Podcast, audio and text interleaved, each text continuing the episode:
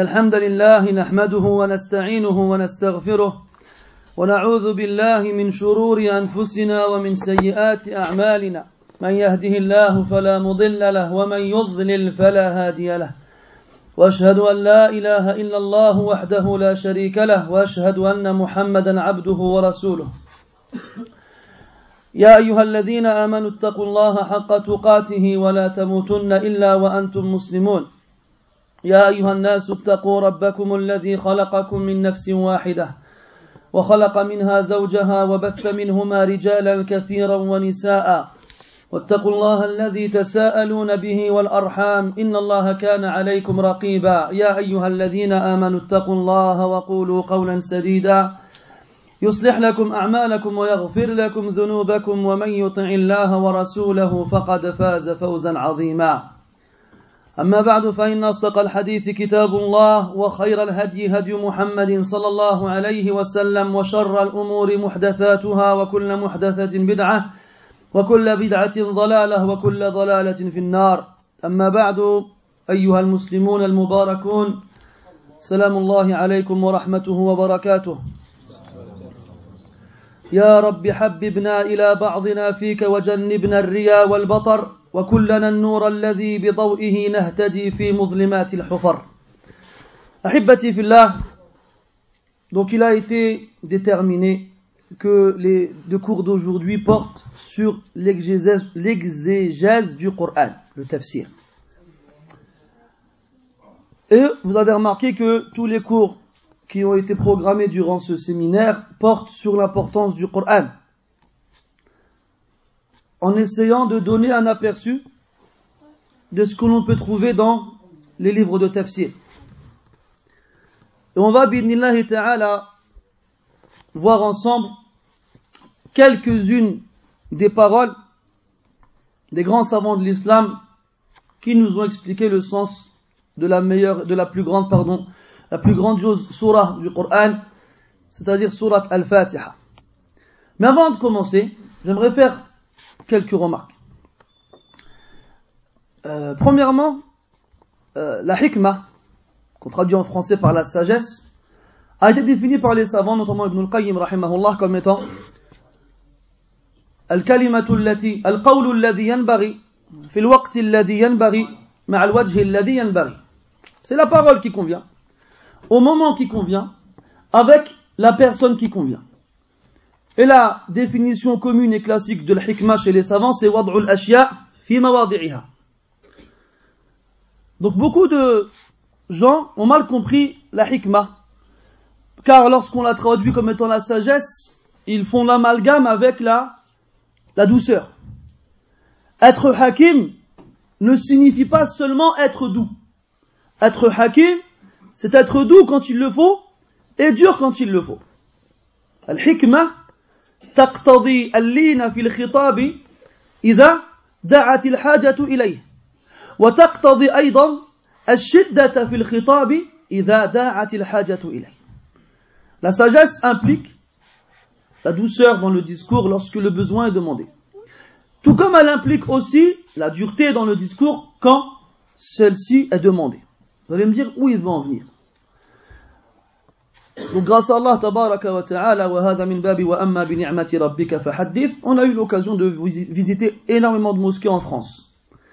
Et très souvent, subhanallah, qu'on soit au nord, au sud, à l'est ou à l'ouest ou au centre, on est confronté au même problème, que ça concerne le stationnement, ou bien que ça concerne, et c'est là-dessus que je voulais insister, le comportement des femmes dans la salle des femmes. C'est bien que les frères barakallahu fikum fassent des, des rappels aux sœurs de se tenir correctement, de ne pas faire de bruit, de ne pas déranger. Mais j'en ai marre de cette gentillesse qui malheureusement n'a pas d'effet. S'il vous plaît, barakallahu fikum, non. Quand la douceur ne marche pas, il faut passer à la dureté. Et il faut dire des versets qui font peur pour le cœur qui est vivant. Allah dit dans le Coran والذين يؤذون المؤمنين والمؤمنات بغير ما اكتسبوا فقد احتملوا بهتانا وإثما مبينا Ceux qui portent atteinte aux croyants et aux croyantes alors qu'ils n'ont rien fait pour mériter cela, ils ont certes porté un énorme péché. Ils ont fait un, acte de, de, de, ils ont pro, comment dire, profé, comment dit, proféré, comme ça, un mensonge, et ils ont porté un grand péché. Et il y a un hadith dans lequel le Nabi sallallahu alayhi wa sallam, il interdit de lire le Coran à voix haute,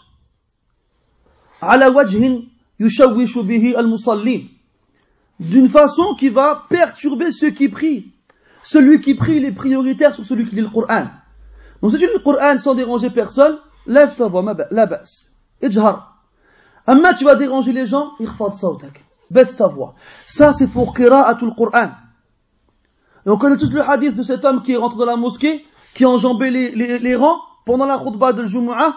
والنبي قال الله قال له عليه الصلاة والسلام اجلس فقد أذيت. Assis-toi, tu as fait du mal aux autres en les enjambant. Et là, on a des femmes qui s'assoient dans la mosquée en pensant que c'est un salon de thé. Pendant qu'il y a un cours, il y a des personnes qui viennent intéresser et qui veulent écouter les paroles et qui sont perturbées et dérangées par d'autres qui parlent de chiffons et de serviettes. Et en plus de ça, on va leur demander gentiment de se taire. Ya subhanallah. Vous venez à la mosquée pour gagner des hasanat ou bien pour en perdre Pour ne pas dire pour prendre des sayyi'at. Faut craindre Allah un peu, subhanallah. Il faut arrêter de croire qu'on rentre au paradis parce qu'on a mis un vêtement. Là. وَلِبَاسُ التَّقْوَى ذَلِكَ خَيْرٌ يا بني آدم قد أنزلنا عليكم لباسا يواري سوآتكم وريشا ولباس التقوى ذلك خير Ô fils d'Adam, nous avons fait descendre sur vous un vêtement qui cache votre nudité, ainsi qu'une beauté, une parure pour vous embellir. Mais le vêtement de la piété, c'est ça qui est mieux. C'est ça qui est mieux. لو لم يلبس المرء ثيابا من التقى تجرد عريانا ولو كان كاسيا si le, le, croyant, si la personne ne revêtit pas le vêtement de la piété, le jour du jugement, il sera nu, même si avant il était habillé. Et les gens, le jour du jugement, seront vêtus en fonction de leurs actions. On sait tous que les gens seront ressuscités le jour du jugement, ils seront ressuscités sans vêtements, sans chaussures et incirconcis. Est-ce qu'ils resteront comme ça tout le temps? Là. Question. Qui est le premier qui sera vêtu le jour du jugement? Ibrahim alayhi salam. Pourquoi? Enlève la main. Celui qui veut. Fadal. حسنت donc على أحد الأقوال ذكره القرطبي رحمه الله في التفسير il a été dévêtu lorsqu'il fut jeté dans le feu par son peuple d'autres disent que quand Allah il a dit au feu de devenir froid pour lui ses vêtements ils ont été consumés lui il est sorti sans aucun sans aucun mal على كل حال eh ben تحمل في ذات الله أذى قومه حتى جرد, جرد من ثيابه فجزاه الله تعالى بأن كساه قبل الناس يوم القيامة Allah, il a patienté pour Allah Ta'ala et supporté le mal de son peuple jusqu'à ce qu'il fût dévêtu. Alors Allah, pour le récompenser le jour du jugement, il va le faire porter ses vêtements, les vêtements avant les autres. Après, les autres, al-atqaf, al-atqa. على كل حال أحبابي الكرام وأخص بالحديث هذا أخواتي الفاضلات الكريمات et je précise en particulier dans ce discours-là nos sœurs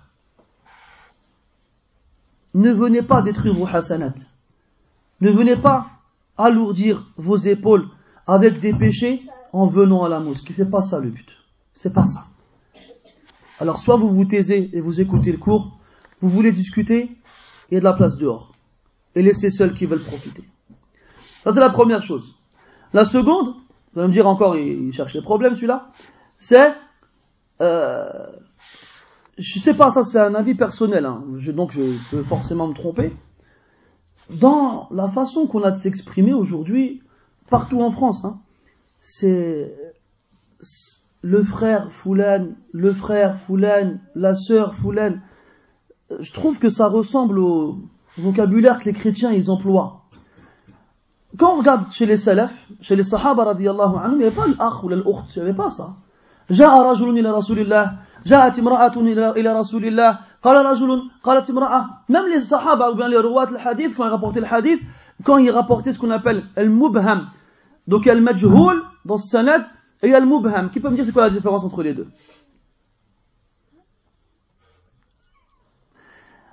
طيب dans la, cha- la chaîne de transmission, on a des ilal, des défauts qui vont avoir comme conclusion que le hadith ne pourra pas être accepté. On a deux types, enfin, on a beaucoup de défauts. Parmi eux, on a que on rapporte le nom de quelqu'un, Haddathana Hisham ibn Hakim. Et quand on cherche Hisham ibn Hakim, on trouve rien sur lui. Donc il est majhul, inconnu au bataillon. Ça c'est une illa. Quand c'est mubham, on le cite même pas. On dira Haddathani Rajul. Un homme m'a rapporté. Rajul, là il est il n'est même pas cité. On sait pas, on- il même son nom, on le connaît pas. Ayyuhuma ashad. C'est lequel des deux le pire? Al-mubham.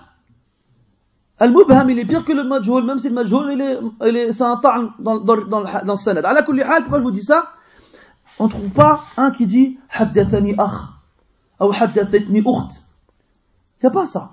Il n'y a pas un frère et m'a dit, une sœur et m'a dit dans les rapporteurs du hadith. Et pourtant, la ukhuwa chez les sahaba et les salaf, wallah, elle était un milliard de fois plus forte que celle qu'on a aujourd'hui. Tous les jours, nous, hein, mon frère, ma sœur, mon frère, ma sœur, un frère, une sœur, et la ukhuwa, va la chercher avec la loupe, tu la trouves pas. Il y a un homme, une fois, qui est rentré chez le Hassan al-Basri, pendant qu'il dormait. Alors, il a eu faim. Il a regardé dans un coin de la maison, il a trouvé une, sorte de corbeille avec du pain dedans, mais il y a des fruits, je sais plus. Il a avancé doucement, et il a pris un fruit pour ne pas réveiller Al-Hassan. Sans lui dire, il dormait. Et là, Al-Hassan, il ouvre les yeux, il le regarde. Et lui, il, oh, il m'a grillé. Alors Al-Hassan, il sourit, il referme les yeux et dit, euh, il ramène le verset أو صديقكم un verset dans Surat Nur qui dit ليس عليكم جناح أو ليس على الأعمى حرج ولا على الأعرج حرج ولا على المريض حرج ولا على إلى إلى آخر الآية comme quoi t'as pas de mal à manger chez, chez, chez ton frère chez ton père chez ta mère chez, ton, chez ta sœur et à la fin il dit أو صديقكم chez vos amis et dans une autre version donc il a dit comme c'est ton ami comme c'est ton frère eh ben si tu viens chez lui et que tu prends dans son frigo par exemple tu vas chez ton frère ou bien chez ton ami chez ton frère ton frère de sang tu ouvres la porte du frigo, tu, te gênes, et tu te gênes pas, tu vas prendre sans problème, et lui va rien te dire. Est-ce que tu ferais ça chez un frère religieux, dans, comment on dit, co-religionnaire, c'est ça? Tu irais dans son frigo et tu chercherais dedans, il va dire, qu'est-ce que tu fais là, tu, tu, ça va pas ou quoi? Et ben là, il n'y a pas la vraie ukhuwa. Une autre fois, Al-Hassan, il a, il a vu deux personnes ensemble, il leur a dit, vous êtes frères? Ils ont dit, oui, on est frères, fil islam. Il a dit, ah bon? Est-ce que si l'un d'entre vous, il se sert dans la bourse de l'autre, L'autre, il ne verra aucun inconvénient? L'autre, il a dit non. Il a dit, vous n'êtes pas des frères alors. Al-Ukhuwa. Nous, on le dit tous les jours, mais elle n'a pas de valeur chez nous, cette Ukhuwa. Alors qu'avant, elle a disait très peu, mais elle avait de la valeur dans, leurs paroles. Et dans le Coran, quand Allah il fait référence à l'Ukhuwa, c'est dans des mawatin muta'ayyana, dans des endroits précis et particuliers. Pour faire comprendre que l'Ukhuwa, ça fait partie des, des liens de l'islam, de la foi les plus solides. Et donc, c'est pas des paroles en l'air. Maintenant, je reviens à le frère, la sœur.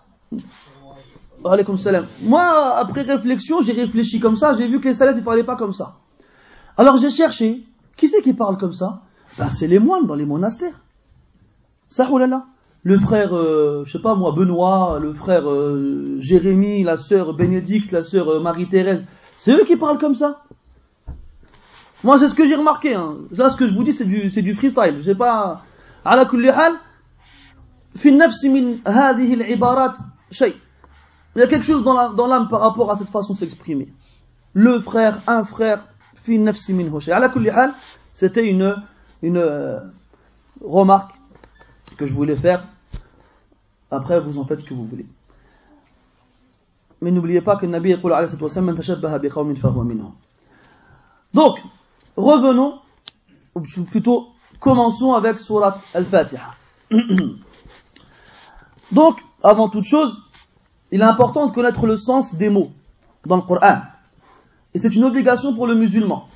قال الله تعالى أفلا يتدبرون القرآن وكرر هذا أربع أو أربع مرات في كتاب الله Quatre fois dans le Coran, Allah Ta'ala il fait référence à l'obligation pour le musulman de méditer et réfléchir sur le sens du Coran. Et comment est-ce qu'il peut réfléchir et méditer sur le sens du Coran si il ne comprend pas les mots qu'il lit Donc il est très important d'apporter aux gens une définition des mots qu'ils lisent.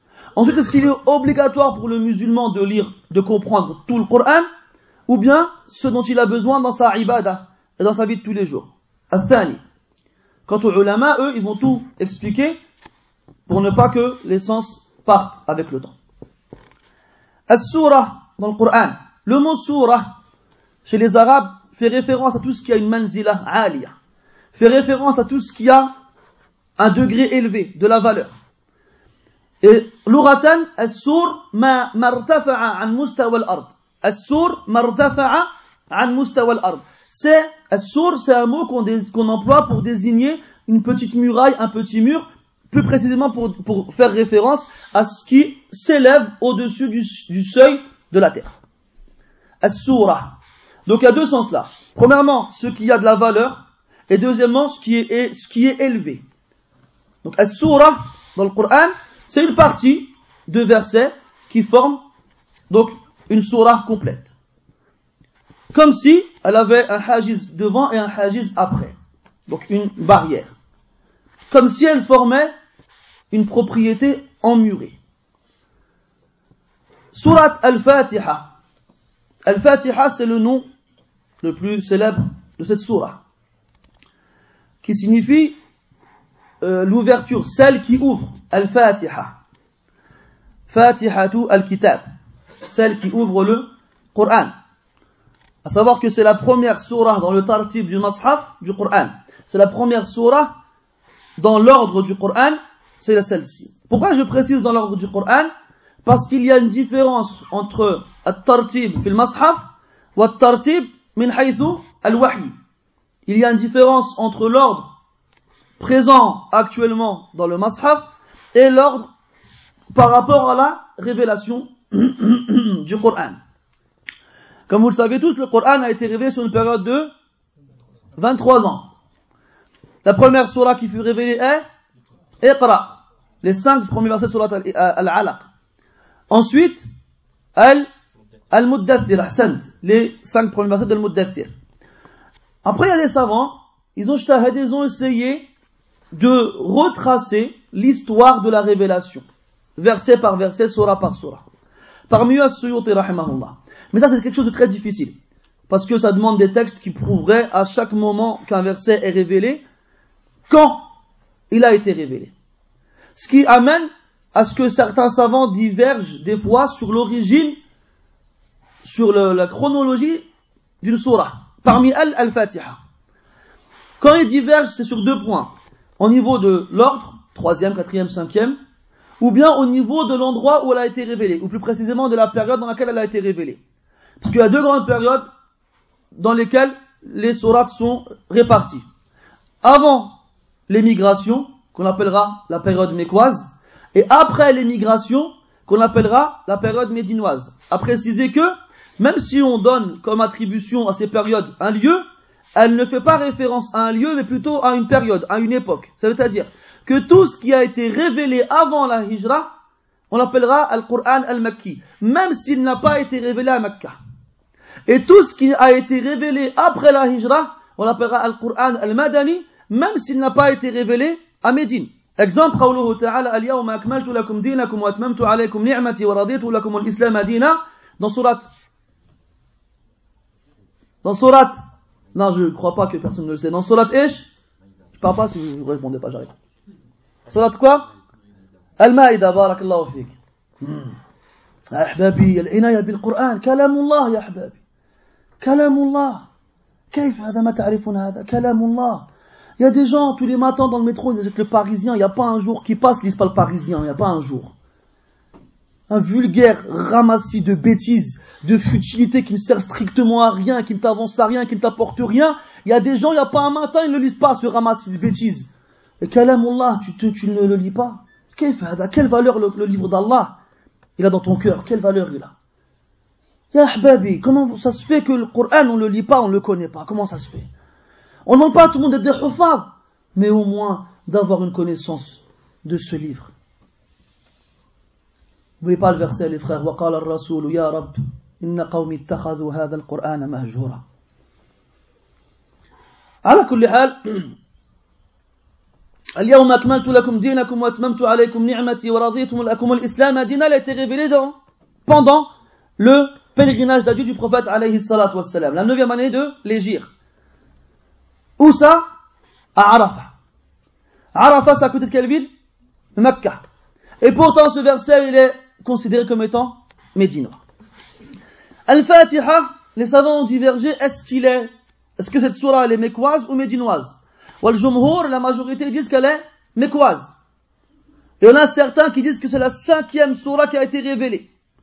D'autres, ils prétendent qu'elle a été révélée à Médine. Wal aqrab wal ilmu indallah, c'est qu'elle a été révélée à Mecca. Maintenant, ce qui a une hujja qati'a qui nous permet de, d'appuyer cela, Allahumma la. Ala kulli hal, Al-Fatiha, on a dit c'est l'ouverture. Elle a aussi comme nom, d'après le Coran, As-Sab'a al-Mathani. السبع المثاني قال تعالى ولقد آتيناك سبعا من المثاني والقرآن العظيم et certes on t'a vu la traduction française elle est un peu bancale parce que laqad il y a un hadf il y a un qasam mahdouf واللام موطئة للقسم c'est-à-dire quand tu vois laqad dans le Coran sache que ça fait office d'un serment c'est comme si Allah y jurait Et les Arabes, dans leur style expressif, avaient l'habitude de jurer pour montrer l'importance de la chose. Contrairement à nous aujourd'hui qui jurons pour un oui, pour un non. T'as pas un euro? Wallah, j'ai pas un euro. Pourquoi tu dis Wallah? Dis un euro j'ai pas un euro, une tahal. Quelle heure il est? Wallah, je sais pas. Pourquoi tu dis Wallah? Al-Shafi'i, il a dit pendant 30 ans, j'ai pas juré par Allah que ce soit pour mentir ou dire la vérité. Pourquoi tu jures? Et dans le hadith, où Nabi alayhi salam, en parlant de Al-Qurun al-Mufaddala, les trois premiers siècles les meilleurs, il dira, il viendra après eux des gens, comme salam, des gens qui jureront sans qu'on leur demande de jurer. C'est pas une bonne chose. À la les Arabes, ils juraient pour montrer l'importance de leurs paroles. Et aussi, ils détestaient le mensonge. C'était pas des musulmans, c'était des mouchriquines. On parle des Arabes avant l'islam. Hein. Des gens qui adoraient des statues qui savaient pas lire ni écrire, mais ils avaient des valeurs. Et c'est pour ces valeurs qu'Allah a choisi ce peuple pour accompagner le prophète. Et parmi ces valeurs, ils exécraient le mensonge. Et lorsque l'un d'entre eux il jurait, ils disaient, oh, s'il jure lui, c'est que c'est pas des paroles en l'air. Eh bien, là, qad, le lem, donc qad, en grammaire, on va faire un peu de grammaire, la matière préférée des frères. Ah ouais. Qad, harfu, tahqiq, wa taqrib, wa taqlil, wa takthir.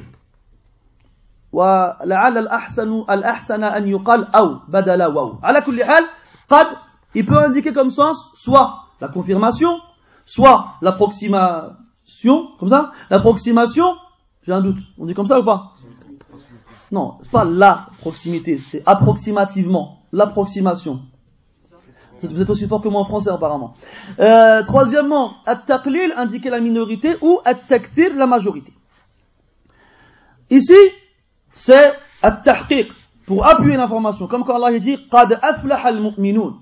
Et là, il traduit par certes, parce qu'en français c'est tellement pauvre au niveau vocabulaire qu'on n'a pas 36 solutions pour traduire ce genre de mots-là. Donc certes, les croyants ont gagné. Et ici, tu vas voir quoi? Certes, on t'a donné. Laqad ataynaka. Mais là, il y a une différence entre laqad et qad.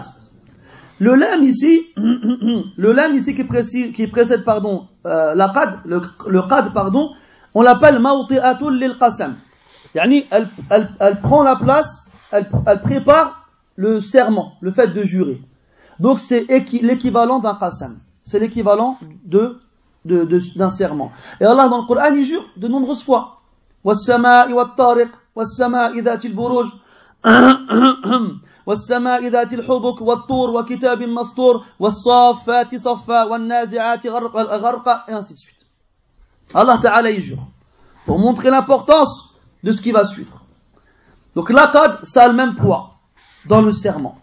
Allah dit وَلَقَدْ آتَيْنَاكَ سَبْعًا مِنَ الْمَثَانِ Et donc, certes, on t'a donné sept mathani. Et chez le mathani, mathani c'est le pluriel de mathna. Mathna, ça veut dire deux par deux. C'est ce qui se répète, fois après fois. Et Mathani, c'est le, le pluriel de la répétition, c'est-à-dire que ces sept-là se répètent sans cesse. Pourquoi on les appelle ainsi? Il y a, un c'est bon. Y a, y a, pourquoi on les appelle ainsi? Parce que la fête, comme on l'a dit hier, c'est une surah que le musulman répète énormément. Ne serait-ce que dans la prière, il va la lire sept fois. Pardon, il va la lire dans, la journée, il va la lire 17 fois. En fonction des nombres de la raka'at de la journée. La Fatiha, elle sert aussi pour la ruqya, pour le, le fait de se soigner. Ah, la traduction qui fait un peu peur, l'exorcisme. T'as vu comment la culture euh, cinématographique a eu de l'influence sur nous Pourquoi je dis ça? Parce qu'on connaît tous le film d'horreur L'exorciste. Et ceux qui ont connu les années 80, en général, on ne s'est pas passé à côté. Et ce genre de, bêtises euh, cinématographiques a fait grandir dans l'esprit des gens que l'exorcisme c'est quelque chose de terrifiant, de, même les gens quand ils savent que quelqu'un est indigne, ils ont peur de lui, ils rasent les murs, ils, presque même ils, ils courent. Alors qu'il n'y a rien de tout ça, Wallah. La tête elle tombe pas sur elle-même, il crache pas des trucs verts. C'est le djinn qui souffre, c'est pas toi. C'est le djinn qui a peur, c'est pas toi. Ya Habib, c'est comme si je te donne un char d'assaut, un bazooka, des mitraillettes, des, des, des grenades, et, je te, et devant toi il y a un chat. Tu vas avoir peur du chat? Eh ben là tu as le Coran, et devant toi il y a un shaitan. Pourquoi tu vas avoir peur de lui? Donc, Al-Ruqya, il le traduit par l'exorcisme, parce que ça fait référence comme quoi c'est un outil qui aide à, à, à soigner la personne touchée par le démon. Mais ça ne s'arrête pas seulement là ça touche, c'est plus loin aussi. C'est un remède, c'est un médicament. Shifa. Dans le, dans le hadith, comme quoi un groupe de compagnons radiallahu anhum qui est en voyage ont demandé l'hospitalité à une tribu. Ils refusèrent de les accueillir. Entre temps, le chef de cette tribu fut piqué par un scorpion. Alors les Arabes qui avaient dans leur culture depuis longtemps avant l'islam, al-ruqya, ils ont été voir les sahaba radiallahu anhum, ils ont dit, hal fikum qari? Est-ce qu'il y a parmi vous quelqu'un qui lit? Alors ils ont dit Naam. Alors venez, notre, notre sayyid, notre chef, il a été piqué par un scorpion. Ils ont dit on ne le fera que si vous nous donnez une partie du troupeau, de ce qu'ils avaient. Ils acceptèrent. Alors un d'entre eux lut seulement Al-Fatiha sur cette personne. Il s'est levé comme s'il avait aucun mal La qira'a al-Fatiha a suffi à le soigner de cette piqûre de scorpion. Et lorsque les Sahaba radiallahu anhum retournèrent auprès du prophète alayhi salatu wassalam, et qu'ils l'informèrent de ce qui s'était passé, il leur a dit وَمَا أَدْرَاكَ وَمَا أَدْرَاكُمْ أَنَّهَا رُقْيَةٌ Comment saviez-vous que elle, yani le Fatiha, était une ruqya Et là, c'était dans le but de, de confirmer qu'ils avaient bien, bien agi. Et Allah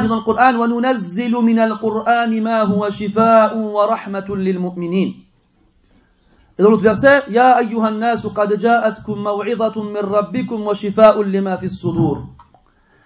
Et nous faisons descendre du Coran, min ta'ti ala. Le mot min dans le Coran, il a plusieurs sens. Enfin, le mot min en arabe.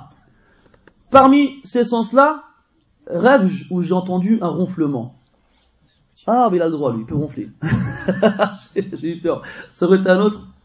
Il n'y a pas. Vous savez, Sheikh Al-Uthaymin, quand il était professeur Al-Qasim, ou là, Riyad, je sais plus, il avait un pistolet à eau. Et quand il posait la question à ses élèves et qu'ils répondaient mal, il leur tirait dessus. Moi, j'ai envie d'acheter un pistolet à vie, qu'est-ce que vous en pensez? Alaykoum salam wa rahmatullah. Ala kulli hal. Je me suis perdu dans mes bêtises. Qu'est-ce que je disais? Ahsan barakallahu fik. Donc min, en arabe il a plusieurs sens. Donc le sens le plus qu'on donne en général au mubtadi'in quand on fait du nahu, c'est l'ibtida. D'accord L'ibtida, c'est le point de départ. تقول ذهبت من مكة إلى المدينة. Je suis parti de la Mecque vers Médine, l'ibtida. خلي خليها ما ما لا تزعجهم. إذن الابتداء. Après, en seconde position, on dira التبعيض. التبعيض يعني la partition d'accord تقول مثلا أكلت جزءا من الكعك j'ai mangé une partie du gâteau يعني donc là j'aurais pas dû dire جزءا أكلت من الكعك j'ai mangé du gâteau يعني une partie du gâteau et parmi les sens il y a بيان الجنس بيان الجنس يعني la mise en évidence de la nature de la chose comme dans ce verset ici Et nous faisons descendre du Coran et pas parmi le Coran. C'est pas une partition aussi, c'est le djinn, c'est tout le Coran, c'est une guérison pour les croyants. Tout le Coran. Et dans d'autres versets, Ya ayyuhan nas, ô vous les gens, qad min rabbikum. Certes, une exhortation vous est parvenue, de la part de votre Seigneur, et une guérison pour ce qu'il y a dans les poitrines. Et wallahi, qu'est-ce qu'on a besoin de guérir nos poitrines? Parce que qu'est-ce que nos cœurs ils sont malades. Et la maladie du cœur elle a plusieurs aspects. Et la pire, c'est le nifaq billah. la kulli hal, il faudrait un autre cours pour parler de ça. Quoi qu'il en soit, Ibn Taymiyyah, il a, il a un kitab là-dedans que je vous conseille de lire. D'ailleurs, il a été traduit en français pour ceux qui ne peuvent pas lire là. Donc, Al-Fatiha a pour nom aussi Al-Ruqya, d'après le hadith du prophète, alayhi salatu wassalam. Et Allah l'a appelé As-Sab' al-Mathani. As-Sab' al-Mathani, comme on l'a dit précédemment.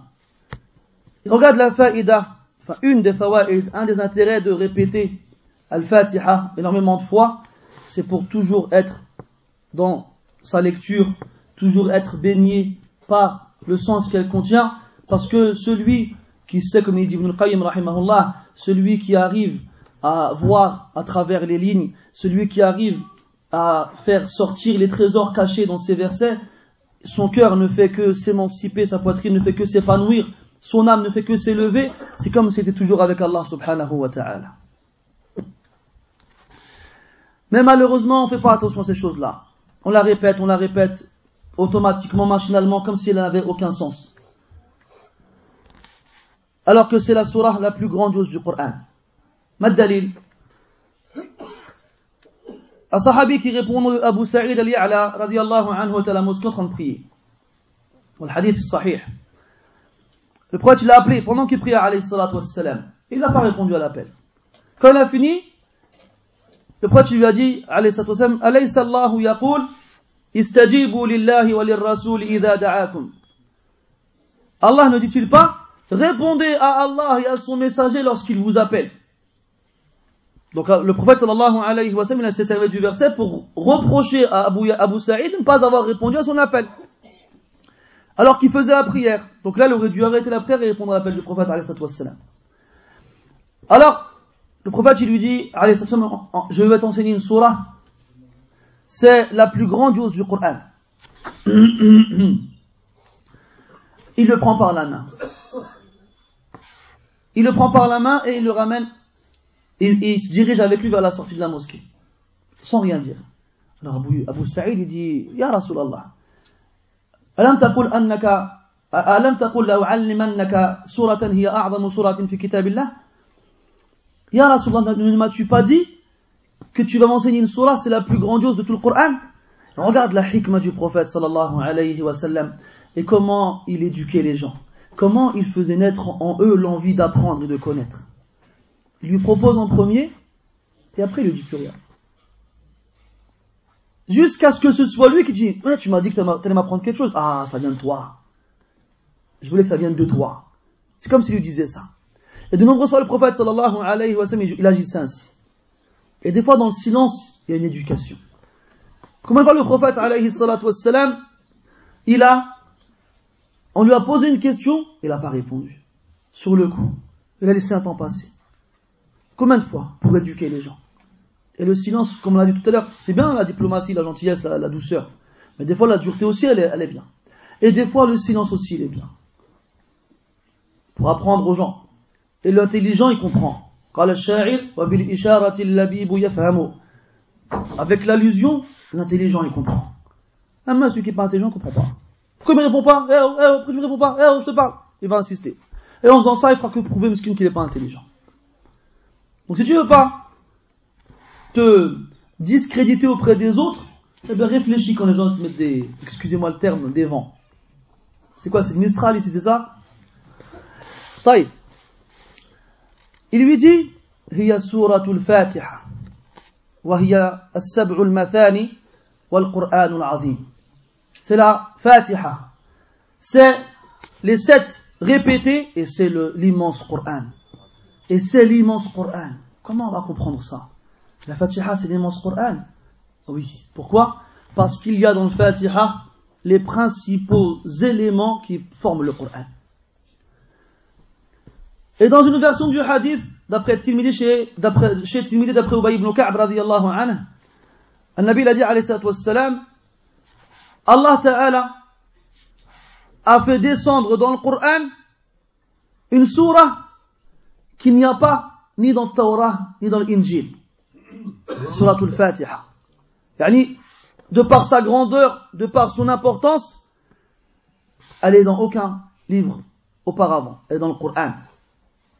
Ce qui montre sa grandeur. Non seulement c'est la plus importante des surahs du Coran, mais c'est aussi la plus importante des surahs de tous les livres qu'Allah a révélés. C'est pour ça qu'on la répète énormément de fois. C'est pour ça qu'on la répète énormément de fois pour justement réfléchir et méditer comme Allah nous a donné de faire sur son sens. Donc on a vu Al-Fatiha, on a vu Al-Sab'u al-Mathani, on a vu Al-Ruqya, il y a quoi encore? Ummu Al-Kitab. Ummu Al-Kitab. Wal-Ummu chez l'arabe, kullu ma taqaddam. Tout ce qui vient en avant, on l'appelle Um en arabe. Donc ce qui vient avant l'enfant, c'est la mère, on l'appelle Um. Et ce qui vient au-dessus de la tête, on appelle ça Nasiya, et on appelle aussi Al-Um, ce qui vient en avant. Fil aya, hein, وأما من خفت موازينه فأمه هاوية Est-ce que c'est sa mère الهاوية لا يعني مقدمة رأسه excusez-moi بسم مقدمة رأسه donc la mère du kitab le kitab يعني le Coran et ça fait référence aussi à, au fait qu'elle soit en avant, c'est-à-dire par rapport au tartib, du fait qu'elle soit la première surah du Coran, et aussi qu'elle soit la surah la plus importante du Coran. Et regarde Allah dans sa, dans sa générosité envers ses serviteurs, il leur a fait répéter 17 fois par jour la surah la plus importante, la plus importante du Coran.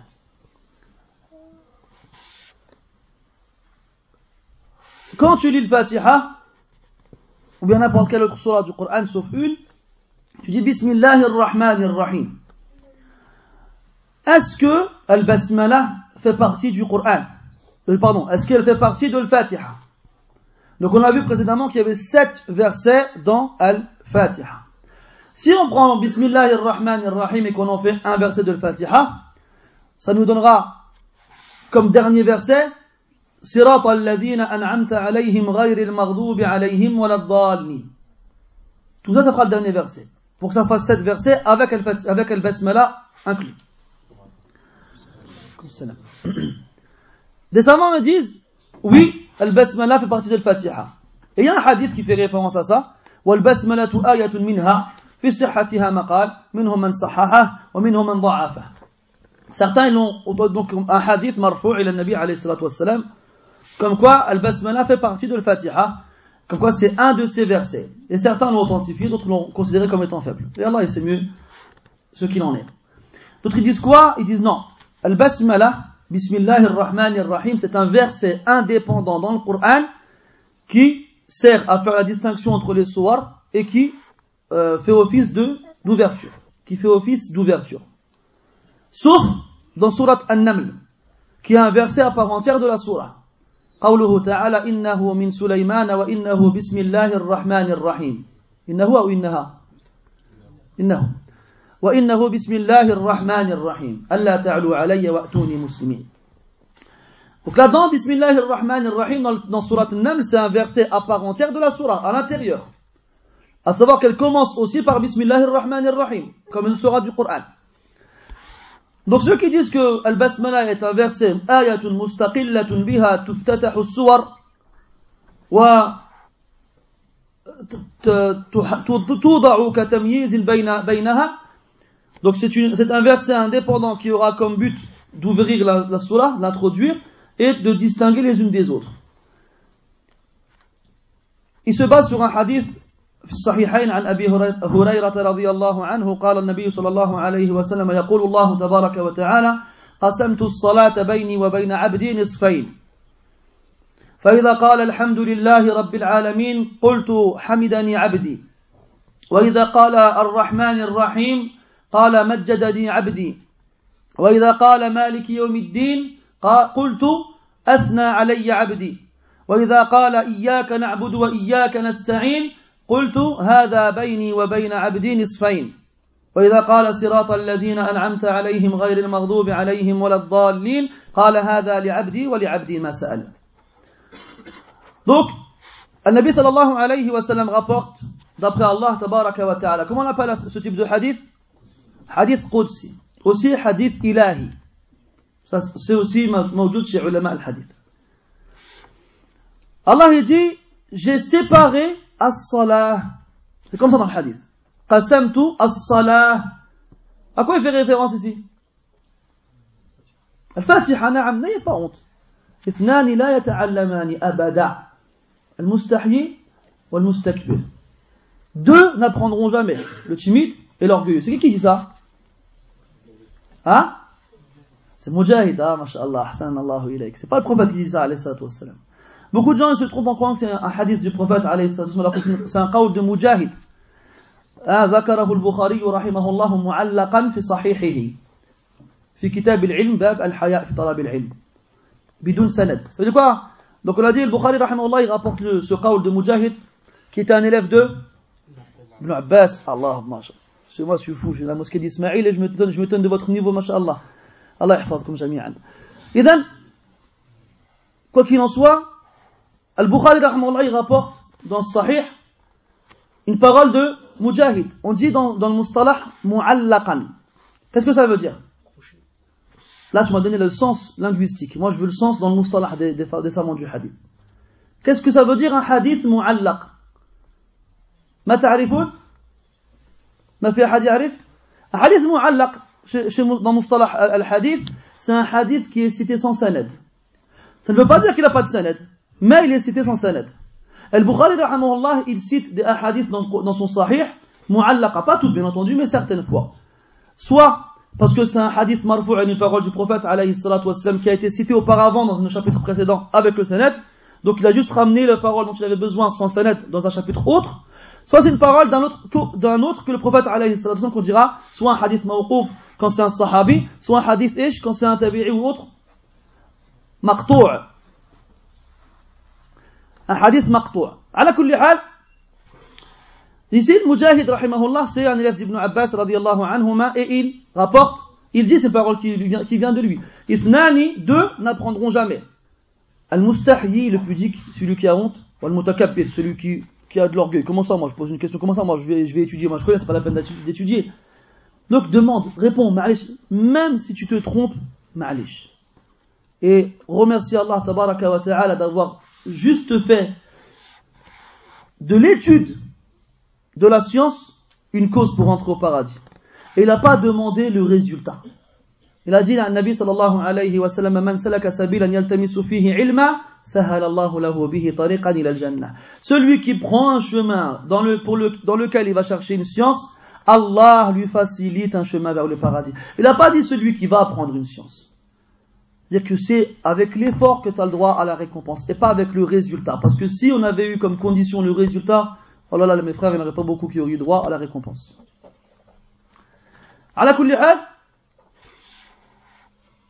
Euh, Donc, euh, deux, ils apprendront jamais. Pourquoi j'ai dit tout ça? Là, prouvez-moi que vous suivez. Allah, il. Barakallahu. Donc, en plus, j'ai aimé toi, ta, ta shaja'a, mashallah. Allah, il dit que shaja'a wa quwa, mashallah. Et then, oui, on a besoin de shaja'a, on, on veut des gens qui ont de l'audace. Les musulmans, ils doivent avoir l'audace parce qu'ils ont Allah tabaraka avec, avec eux. Pourquoi ils, auraient, ils devraient avoir peur? Des fois, je suis dans les ruères comme ça et je vois un bonhomme, il se lève avec l'accordéon, il fait de l'accordéon. Dans les ruères. Je l'observe comme ça.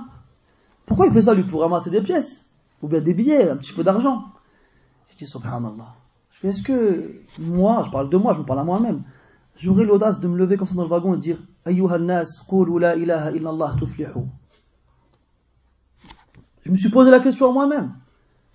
De dire, eh les gens, ils m'en regarderont tous comme ça. Dites la ilaha illallah, vous gagnerez. Est-ce que quelqu'un l'a déjà fait ça? Je sais pas pour vous, moi je l'ai pas fait. Alors que lui, s'est levé avec son accordéon comme ça, et En plus, il, il est énervant, t'es comme ça en train de lire, ou bien d'écouter du Coran, ou bien un dars, ou bien un mourim, tu penses, tu regardes le paysage, et il met les cordons dans les oreilles. Eh, ça ça. Tiens, je te donne une pièce, arrête-toi. Al-Muhim, on veut de l'audace, on veut du courage, le musulman doit être chouja', doit être courageux. Al-Nabi sallallahu alayhi wa sallam, il allait dans les marchés, hein, il disait aux gens, il, il leur courait après, Ya yuhannas, koulou la ilaha illallah tuflihu. Lui, son ham, c'était que les gens y croient, il voulait que les gens y croient. Et quand les gens y croyaient pas, il était triste. Et Allah, comme dans le Coran, il a repris là-dessus. لعلك باخع نفسك ألا يكونوا مؤمنين. فلا تذهب نفسك عليهم حسرات. فإن استطعت فإن استطعت أن تبتغي نفقا في الأرض أو سلما في السماء فتأتيهم بآية. ولو شاء الله لجمعهم على الهدى فلتكونن من الجاهلين. وعليكم السلام. Voilà, c'est Adib, celui qui lit le Coran et qui voit comment Allah il parle au prophète sallallahu alayhi wa sallam et qui voit comment le prophète il était haris et c'était comme ça qu'il était envers les croyants. لقد جاءكم رسول من أنفسكم عزيز عليه ما عنتم حريص عليكم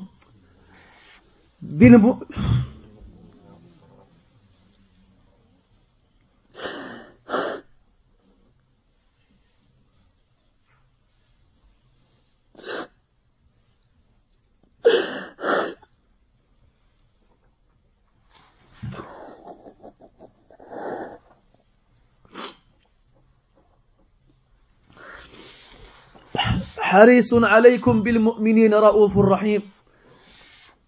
Certes, vous est parvenu un messager qui vient de vous, qui a été tiré de parmi vous. Azizun alayhi ma anittum, ce qui est difficile pour vous, c'est difficile pour lui. Ça lui fait de la peine de vous voir éprouver de la difficulté et de la, et de la, de la difficulté. Harisun alaykum. Il est soucieux pour vous. Bil mu'minin.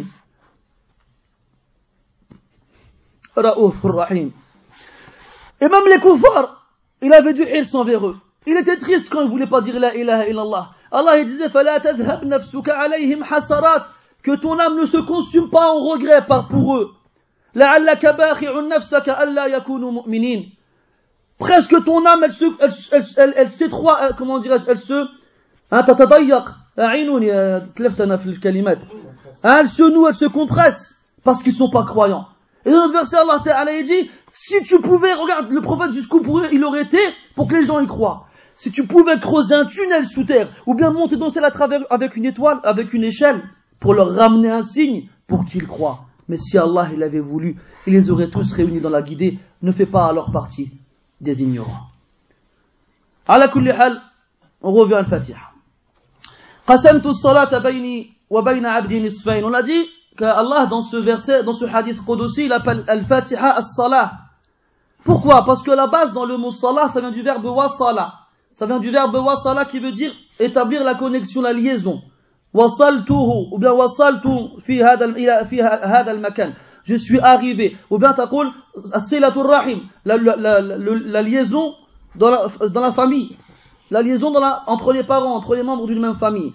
Et la Fatiha as-Salah, la Fatiha, elle établit un lien entre toi et Allah subhanahu wa ta'ala. Donc Allah tabaraka wa ta'ala, il t'a demandé de faire la prière cinq fois par jour. Et dans cette prière-là, il t'a ordonné de lire la Fatiha. Et cette Fatiha-là, tu vas la répéter 17 fois minimum, pour établir quoi? Un lien entre toi et Allah subhanahu wa ta'ala. Pour ne pas que tu oublies qu'Allah, il est là. Et il est, il est là euh, avec toi par sa science, par sa par sa vue, par sa vision, et aussi par, sa vision, par son oui et son assistance, parce qu'Allah tabaraka wa ta'ala, est avec les croyants. Et tu es un croyant, alhamdulillah. Et tu vis dans un pays de mécréants, sur une terre où la majorité des gens ne croient pas.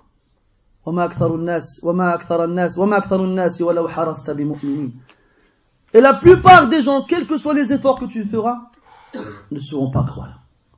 Et Allah t'a choisi toi pour que tu fasses la prière cinq fois par jour minimum, pour que tu lises la Fatiha 17 fois par jour, pour que tu sois toujours en contact avec Allah subhanahu wa ta'ala, pour qu'il t'accorde son assistance, son aide, pour que tu n'oublies pas que tu as avec toi le meilleur des alliés. Allah inna awliya Allah la khawfun alayhim wa hum yahzanun. Certes, les alliés d'Allah, ils n'ont pas à avoir peur et non pas à être tristes. Alladhina amanu wa kanu ceux qui ont cru et étaient certes pieux. Alladhina amanu. Allah est l'allié de ceux qui croient, il les fait sortir des ténèbres vers la lumière. Allah c'est ton allié, comment tu peux craindre qui que ce soit? Allah c'est ton allié, comment tu peux être inquiété ou effrayé par qui que ce soit? Qu'est-ce qu'ils ont dit Ceux qui étaient avec, avec ou la Talut, Afwan. Quand ils se seront trouvés une petite minorité devant une grande armée. Kam min fi'atin qalila ghalabat fi'atan kathiratan. Combien de petits groupes ils ont remporté la victoire sur d'immenses armées avec la permission d'Allah subhanahu wa ta'ala. Donc al-Fatiha, c'est la al-abdi wa rabbi. C'est un lien entre le serviteur et son Seigneur. Et c'est comme ça qu'Allah tabaraka wa ta'ala appelle la Fatiha dans ce hadith qasamtu salata bayni wa bayna abdi nisfay. Après il dit lorsqu'il dit alhamdulillahi rabbil alamin Allah lui répond mon serviteur m'a loué il a fait mes louanges. Lorsqu'il dit Ar-Rahman Ar-Rahim, Allah il lui répond Mon serviteur m'a glorifié. Lorsqu'il dit Malik Yawmiddin, Allah il lui répond Mon serviteur a fait mes éloges. Lorsqu'il dit Iyaka na'budu wa Iyaka nasta'in, Allah lui répond Ça, c'est entre moi et mon serviteur. On a deux moitiés, on a chacun, moi et mon serviteur, on a chacun dans ce verset une moitié. Et lorsqu'il dit اهدنا الصراط المستقيم صراط الذين أنعمت عليهم غير المغضوب عليهم ولا الضالين Allah dit ça c'est pour mon serviteur et mon serviteur aura ce qu'il demande. Donc dis-toi que quand tu lis les Fatiha 17 fois par jour, Allah Ta'ala te répond chaque fois que tu lis un verset. Donc comment est-ce que tu peux oublier qu'Allah Ta'ala il t'accompagne, bien entendu la compagnie comme on le sait dans Ahl Sunnati wal Jama'a, par sa science, par son ouïe, par sa vue, par son assistance, par son aide, par son alliance, et ainsi de suite. D'autres, dans ce hadith, on a déduit deux choses. Premièrement, Allah Premièrement, j'aime pas me moucher. Toujours peur qu'il reste quelque chose comme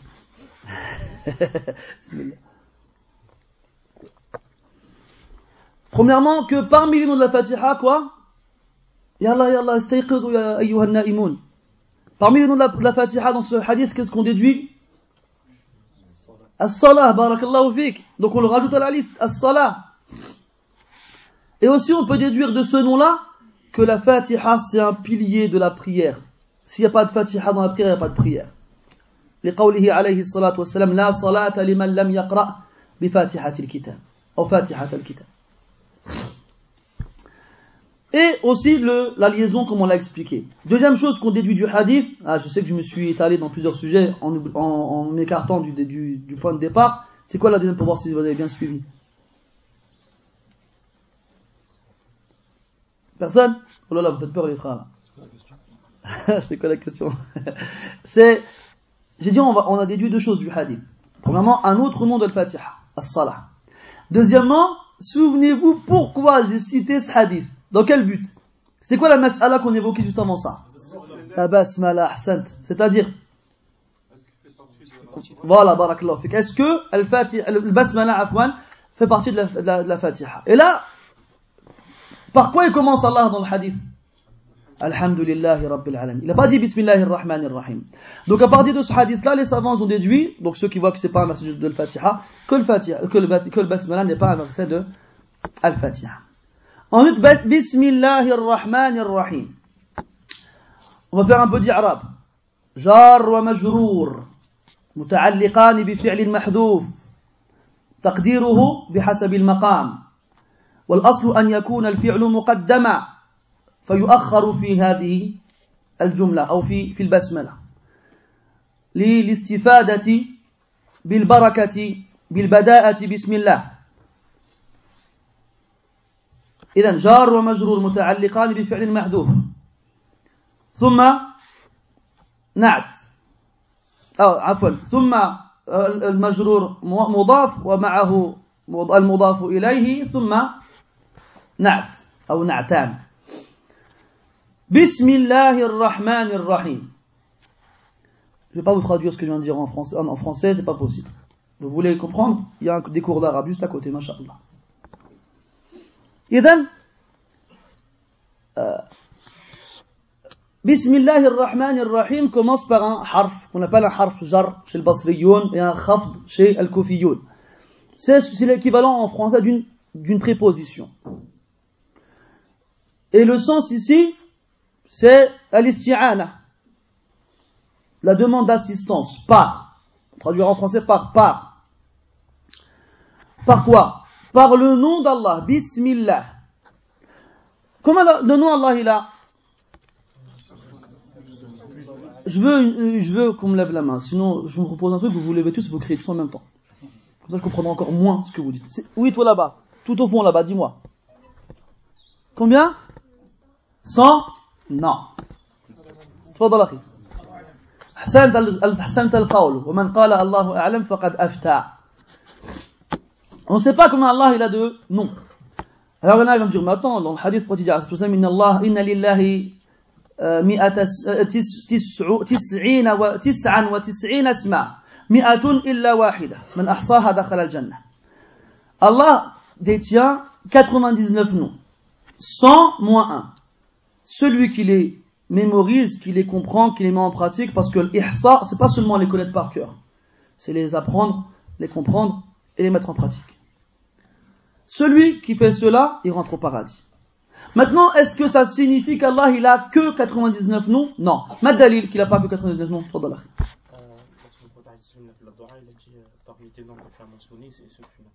أحسنت بارك الله فيك حديث النبي صلى الله عليه وسلم ينامك الله تبارك وتعالى en disant أسألك, أسألك بكل اسم هو لك سميت به نفسك أو, أو أنزلته في كتابك أو علمته أحدا من خلقك أو استأثرت به في علم الغيب عندك Il a dit, je te demande par tous les noms qui sont les tiens, que, avec lesquels tu t'es nommé, que tu as fait descendre euh, euh, dans ton livre, enseigné à ton messager, ou que tu as conservé auprès de toi dans, la science de l'invisible. Donc Allah, il a conservé auprès de lui des noms qui sont les siens, qu'il n'a pas donnés aux autres. Donc les 99 noms sont 99 noms parmi les noms d'Allah tabaraka wa ta'ala. Si quelqu'un il te demande, donc par exemple, imaginons tous ces téléphones-là, ils sont à moi. Celui qui veut l'offrir, il peut, il a pas de problème. Donc imaginons c'est tous à moi. Et j'en ai encore chez moi aussi. Quelqu'un me dit, t'as combien de téléphones Je vais lui dire, 1, 2, 3, 4, j'en ai 10. Donc est-ce que ça veut dire que j'ai que 10, que 10 téléphones Ou bien ça veut dire que là, j'en ai 10 et je peux en avoir d'autres aussi? C'est la deuxième. Donc là, c'est par la même chose avec le hadith. Donc on revient à Bismillahirrahmanirrahim. Pourquoi on dit Bismillahir Rahmanir Rahim et on ne dit pas Bi Asma'illahir Rahmanir Rahim